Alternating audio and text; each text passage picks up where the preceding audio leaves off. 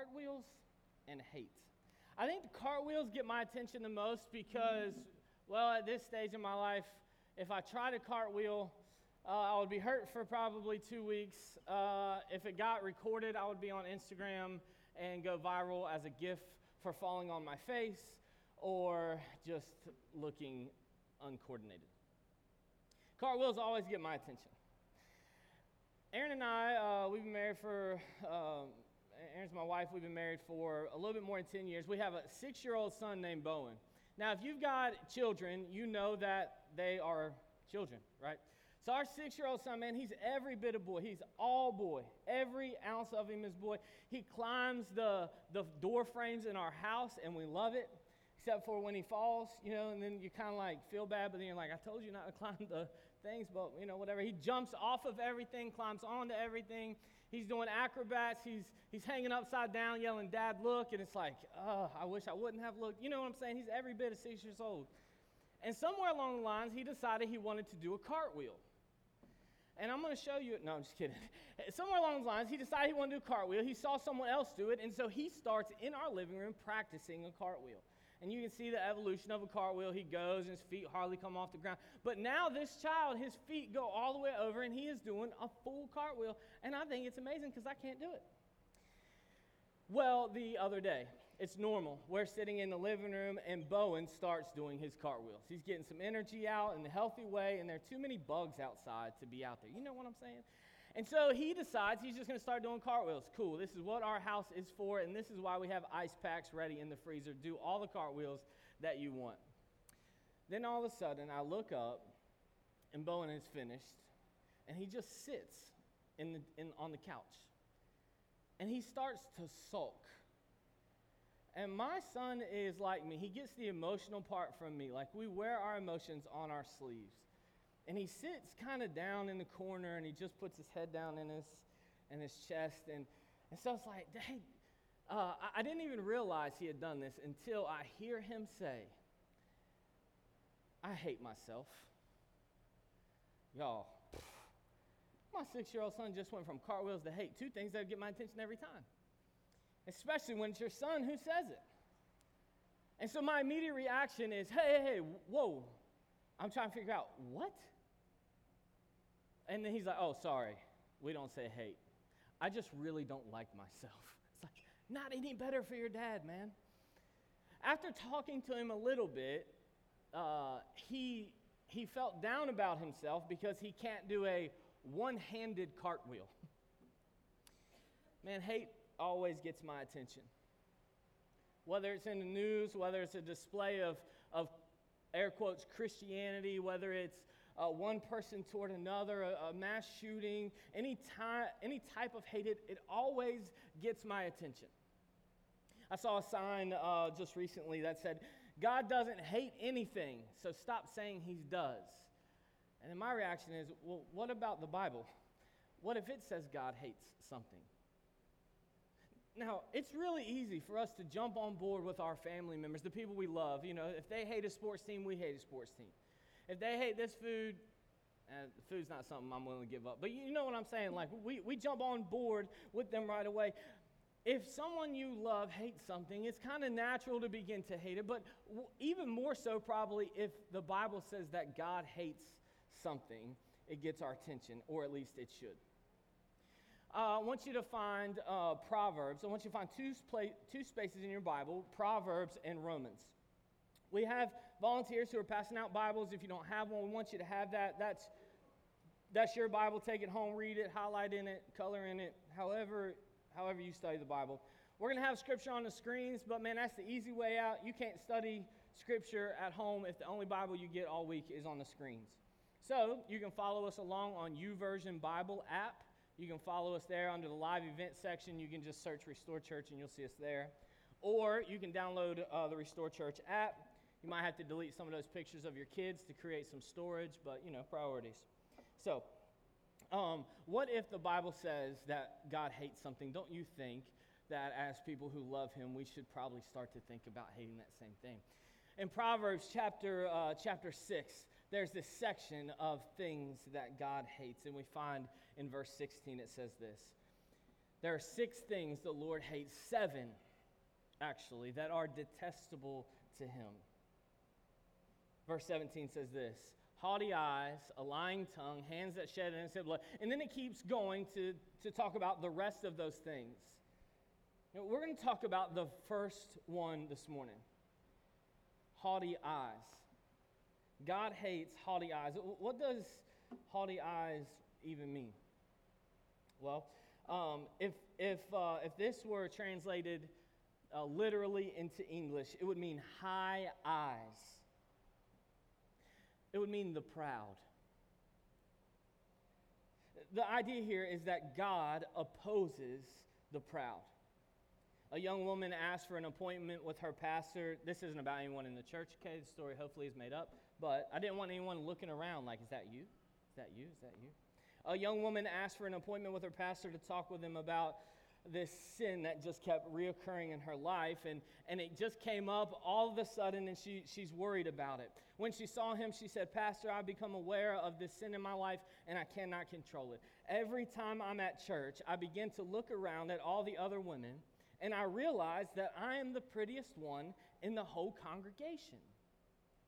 None of the others can compare to my beauty. What can I do about this sin? And the pastor replied, Mary, that's not a sin, that's just a mistake. You'll get it later. Scripture deeply emphasizes this sentiment of pride over and over and over. Actually, Proverbs chapter 3, verse 34 says, He mocks proud mockers, but shows favor to the humble and the oppressed. We started this series a couple weeks ago called Stomping on Eggshells, and the idea is that we don't want to tiptoe in our relationships. We want to live free in our relationships. We want to have healthy, healthy relationships. But there are some eggs, like we don't want to tiptoe on eggshells. We want to stomp on eggshells. And so each week we're talking about an eggshell that we can crush so that we can have freedom in our relationships. Uh, first week, Kevin preached and did a great job getting us started on why we need relationships to begin with. Last week, uh, we talked about crushing the eggshell of anger. And so this week, we're going to talk about crushing the eggshell of pride in our relationships. Why in Scripture does the Bible talk about having a deep disdain like this, that God hates pride? Well, it's really simple. From the very beginning, pride is the root of all sin. We see uh, Eve bites of the fruit because it's going to get her the knowledge of good and evil. It said that she had uh, that it was pleasing to the eye, and that it was going to be good for eating. I mean, Eve, Adam and Eve literally you had you had one job. The serpent comes in and tempts them, and they eat of the fruit because of, of pride. Arrogance and pride is the root of all sin. And when it comes down to it, each sin is our selfishness. It's, it's our pride. An easy way to understand pride is when we put ourselves first in thought and or action. When we put ourselves first in thought and or action. I mean, pride and arrogance is what destroyed God's perfect garden and his perfect relationship with, each, with, uh, with humankind, with mankind. So, of course, God hates pride. It's why good sports fans have a disdain for uh, LeBron James, right? And they love Peyton Manning. They're both the best at their sport, or Peyton Manning was at some point. They both make money more than all of us combined, probably even in a single game. They both can buy anything they dream of, do whatever they want, but both athletes are viewed very different. One athlete gives credit to his teammates every time they have success, another athlete just runs from team to team until he catches a championship. Walter Cronkite, most of us in here are too young to know who he is. Look him up. He had a sick mustache. Anyway, Walter Cronkite recalls uh, this story. He tells this story. He says, Sailing back down the Mystic River in Connecticut and following the channel's tricky turns through an expanse of shallow water, I'm reminded of the time a boatload of young people sped right past us, its occupants shouting and waving their arms. And I waved back a, a cheery greeting, and my wife said, Do you know what they were shouting? Why? It was, hello, Walter. He said, no, they said, no. His wife, his wife taught him, no. They were shouting, low water, low water. Walter Cronkite says, and so are the pitfalls of fame and egotism. Pride is a trait that should not be a part of a Christian life. For those of us who are pursuing Jesus, it should be just that a pursuit of Jesus, not a pursuit of ourselves. If we are going to have healthy relationships and we're going to get rid of pride here on this horizontal level, there's really no way to get rid of this pride unless we eliminate the pride between God and us. I hope that today that we decide that we want to have better relationships with God and better relationships with each other, and we try to get uh, the flesh, the love of ourself out. But it's hard in the culture that we live in. Uh, it's hard to get it out of our relationships. It's a constant fight because our culture does not want us to put others ahead of ourselves. You know, honestly, if we thought about it deeply, sometimes we would rather pursue ourselves also. It's why we would rather get lost in entertainment than to devote ourselves to Scripture. It's why we will spend hours on Facebook, more hours on Facebook than developing the relationships with, with others in the church. We would rather talk and gossip about people in church than fix those relationships with ourselves. It's why we would rather give ourselves over to entitlement than to serve. It, we would rather uh, desire things the way that we want them instead of how God wants them to be. You know, we might th- say things like worship is too loud or, or not loud enough. It needs to be played a certain way, or we play that song too often. You know, pride creeps in in areas that we don't even imagine. The constant struggle for us all as we try to live out this series is, is going to be this question What do we desire more, ourselves or Christ? If God hates pride, then, then we should too. I mean, we should really do everything we can to get every ounce of, of pride and arrogance out of our lives. And the attribute, then, if God hates pride, the opposite, the attribute we should be seeking is humility.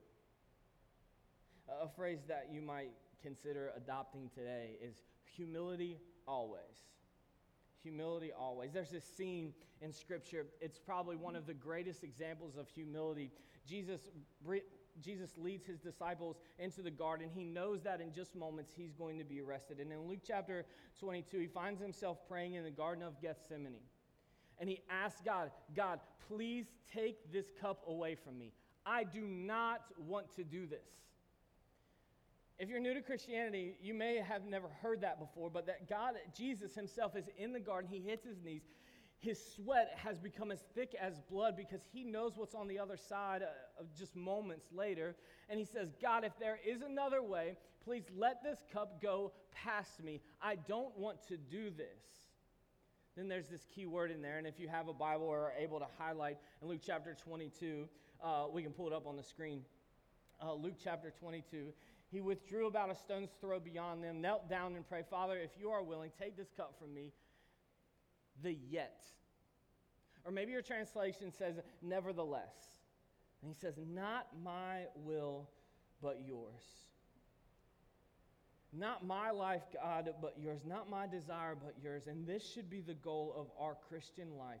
Our goal in life should be this phrase Not my will, but yours be done humility always. I want to illustrate it in this way. I'm going to slide this back a little bit. I'm a little bit tired. Had a really cool and fun weekend. Ask me about later. Anybody see that Carolina blue sky this morning turning Clemson orange? Anybody see that? Notice that? So I'm gonna sit down. Um, I, I want to illustrate it this way. This chair, it's a big, comfy chair. You get them at Academy.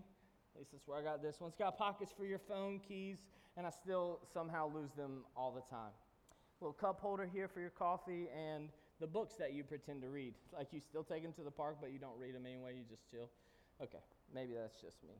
This big chair is going to represent pride. It's going to represent the chair. like the chair that we all want to sit in. This is where we sit. Uh, I went to a really like traditional church growing up. Anybody go to one of those? And on the stage, there was this big, massive pulpit. Uh, it, it ranged for farther than my arms can spread. You, you guys following? You know what I'm saying? And then there was this massive pulpit, but on each side were these gigantic chairs that no one ever sat in. And even after church, you would go sit in them, and someone would yell at you, Get out of those chairs. You know what I'm saying? Like they were right there. I still don't know what they were for.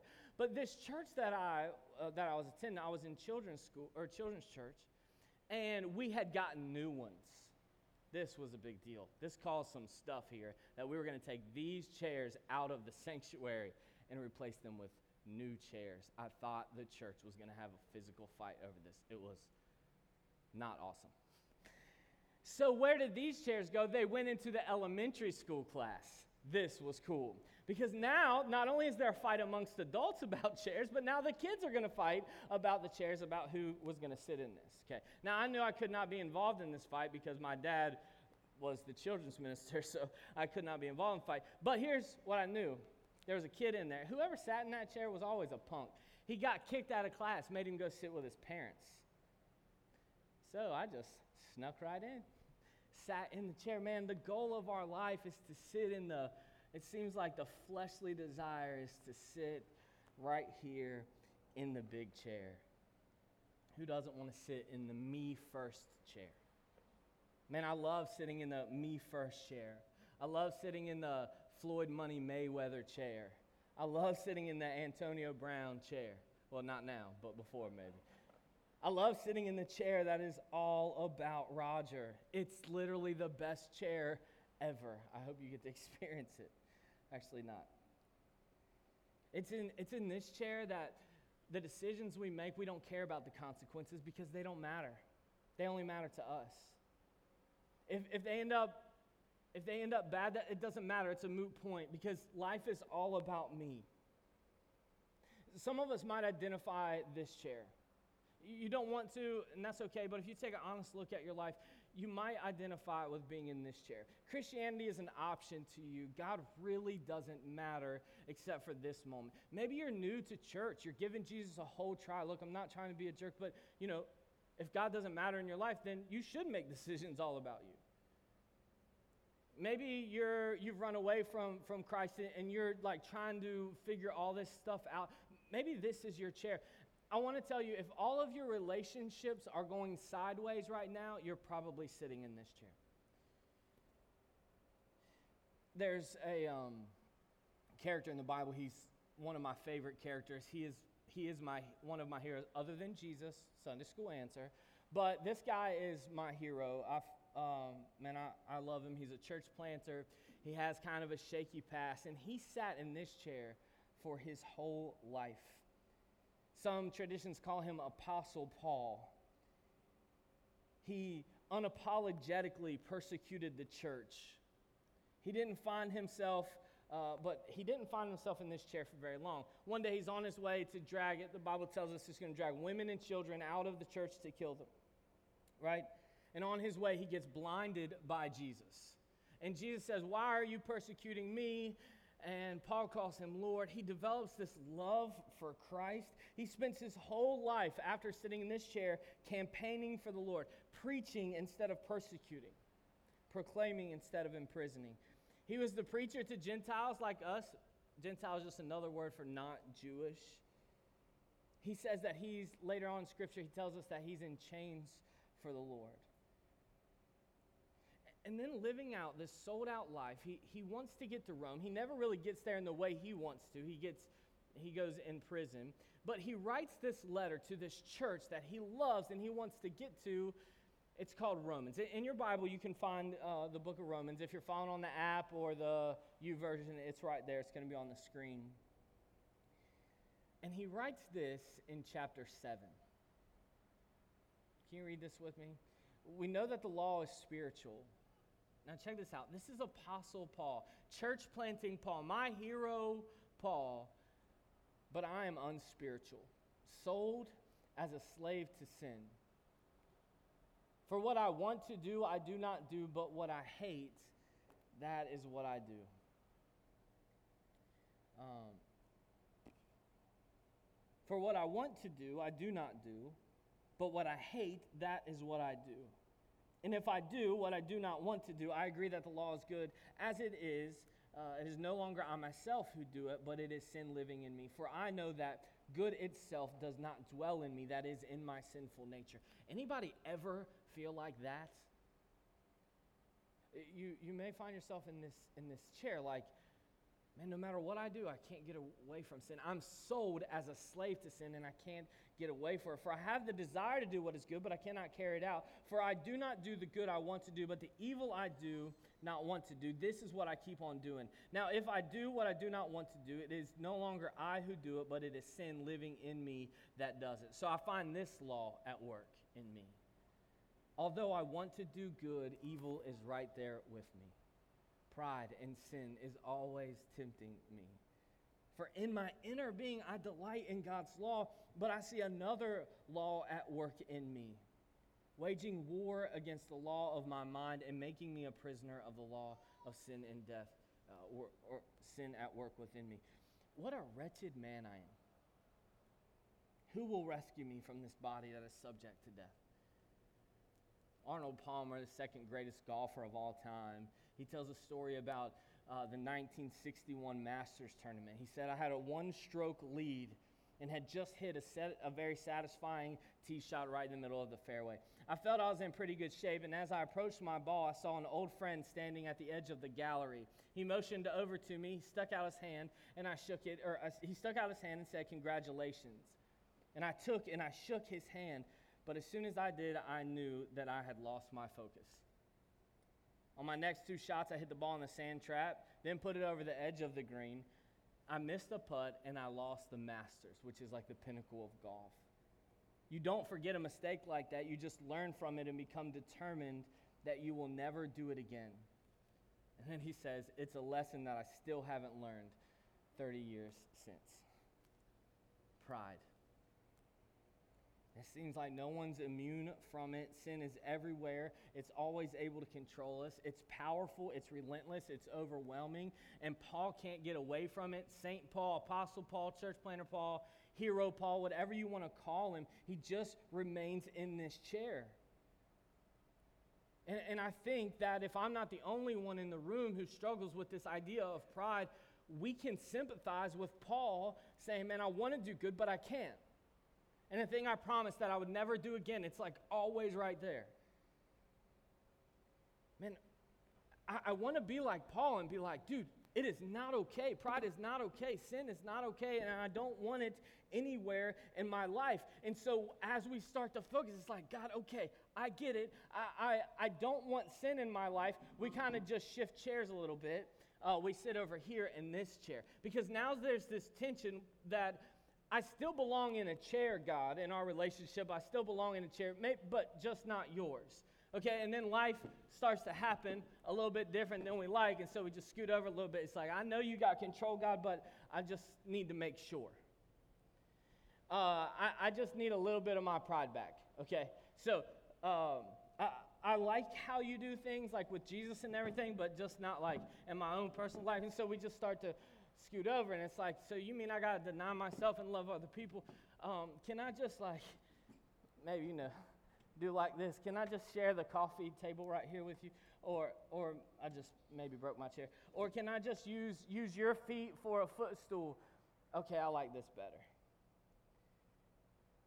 And then that sin creeps back in, and we just kind of like, we try to, hey, God, can I just, it's my daughter. She's four, and just, you can't not be in a room with her and her on top of you. You know, you climb into the chair with God, and it's like God just gets out of the chair. He's like, I, I can't do it. It's either me or it's you. And so you're like, okay, I'll just scoot back over here. It's in, it's in this chair right here. It's this tension of trying to find our position with our relationship with God. It's when we're feeling the same way that Paul does, that we want what's best for God and His kingdom, but while at the same time our, our flesh cries out, it's like, I still need me. Since we're in football season, Chad Ochocinco, he would always say, I love me some me. Me too. But me has to die to my desires if I'm going to have healthy relationships with God and healthy relationships with my family. And so we read the end of that Romans chapter 7. It literally flips the page to Romans chapter 8. And he says this Therefore, there is no condemnation for those in Christ Jesus, because through Christ Jesus, the law of Spirit who gives life has set you free. Check this out has set you free from the law of sin and death. The prison that Paul feels like he's in, that he can't get away from sin, he has been set free from. But some of us like our prison a little bit. Man, it's like once we turn the page and we realize how beautiful the act has been done for us, it's like, I don't even want to look at the middle chair. I don't want to look at, at, this chair at all. Like the big chair is out of the question. And God, once I realize that you have died for me, that Jesus has died for me, that there, I'm set free from the sin that, that tangles me up, that causes destruction in my life and, and in my sin. It's like, dude, get me away from all of these chairs at all. I don't belong in one. So, so then where do we belong? Where do we belong? I ask myself this question a lot. God, where do I stand with you? Have you ever asked that question, God, where, where do I stand in our relationship? Where do I stand with you? And let me preface this if, if you're not willing to hear the answer to this question, then don't ask. Because God will answer the question of where do I stand with you? I challenge you to ask the question God, am I in your seat? Or I'm in this pretend seat of, of my own? Um, I'll tell you, I, uh, asked this question God, wh- where do I sit? Where do I belong? God, which seat am I in? And every time, every time I really seek out this answer of God, where do I stand with you in my pride? Uh, th- this scripture always comes up. It's this one. Uh, if you'll read it with me in uh, 2 Corinthians chapter 12. It says, Three times I pleaded with the Lord. This is Paul, the same Paul who wrote that, okay? Same Paul wrote Romans 7. It says, Three times I pleaded with the Lord to take it away from me. But he said to me, My grace is sufficient for you, and my power is made perfect in your weakness. I'm going to read this last verse It says, Therefore, I will boast all the more gladly about my weaknesses, so that Christ's power may rest on me. And that is why, for Christ's sake, I delight in weaknesses and insults and hardships and persecutions and difficulties. For when I am weak, then I am strong. Every time that I really seek out the answer, God, where do I stand with you? He lovingly, compassionately, with grace and mercy says, Roger, you don't. You, you don't stand with me. And I find myself all the time on my knees in front of a blood stained cross. And that's right where I belong. When you think about the relationships that we have, if we all are knelt at the foot of the cross and we look at Jesus, there is no pride left. There's none left. Where do you stand with Jesus? Are you willing to get out of the seat? Get out of, out of the, the God chair? Or are you willing to get out of the pretend chair? Because I, I think most of us sit here in this chair of apathy, like everything's okay, but it's not.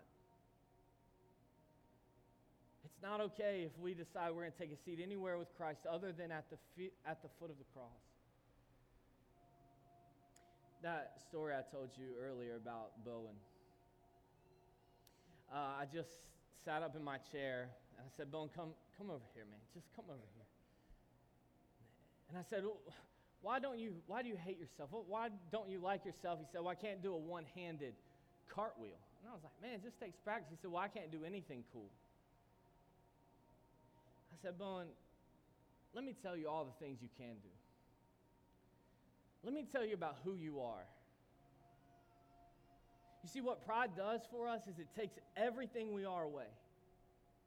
It makes us say, I, I, I don't, I don't like myself. I hate myself. It, it makes us say, man, I can't get away from this sin that's so, it's like I'm sold as a slave to it, and, and I just can't get away from it.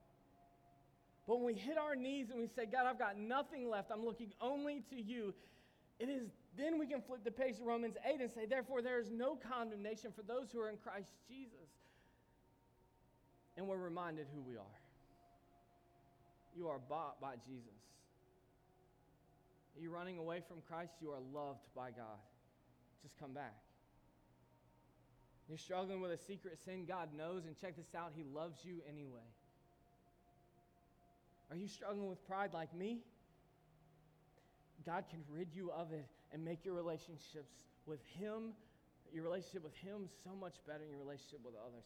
Man, what if we became a church that was on our knees looking up at a bloodstained cross? Let's pray.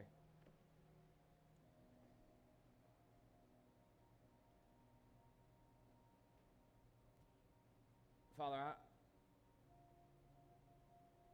I stand too often. I sit too quickly.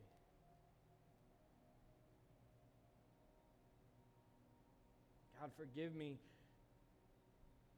when I'm not in this posture. God, forgive me when I'm, when I'm not reverent with you. Forgive me when I take my eyes off the cross and, and, and look at myself and my relationships with others, and, and God, most importantly, with you.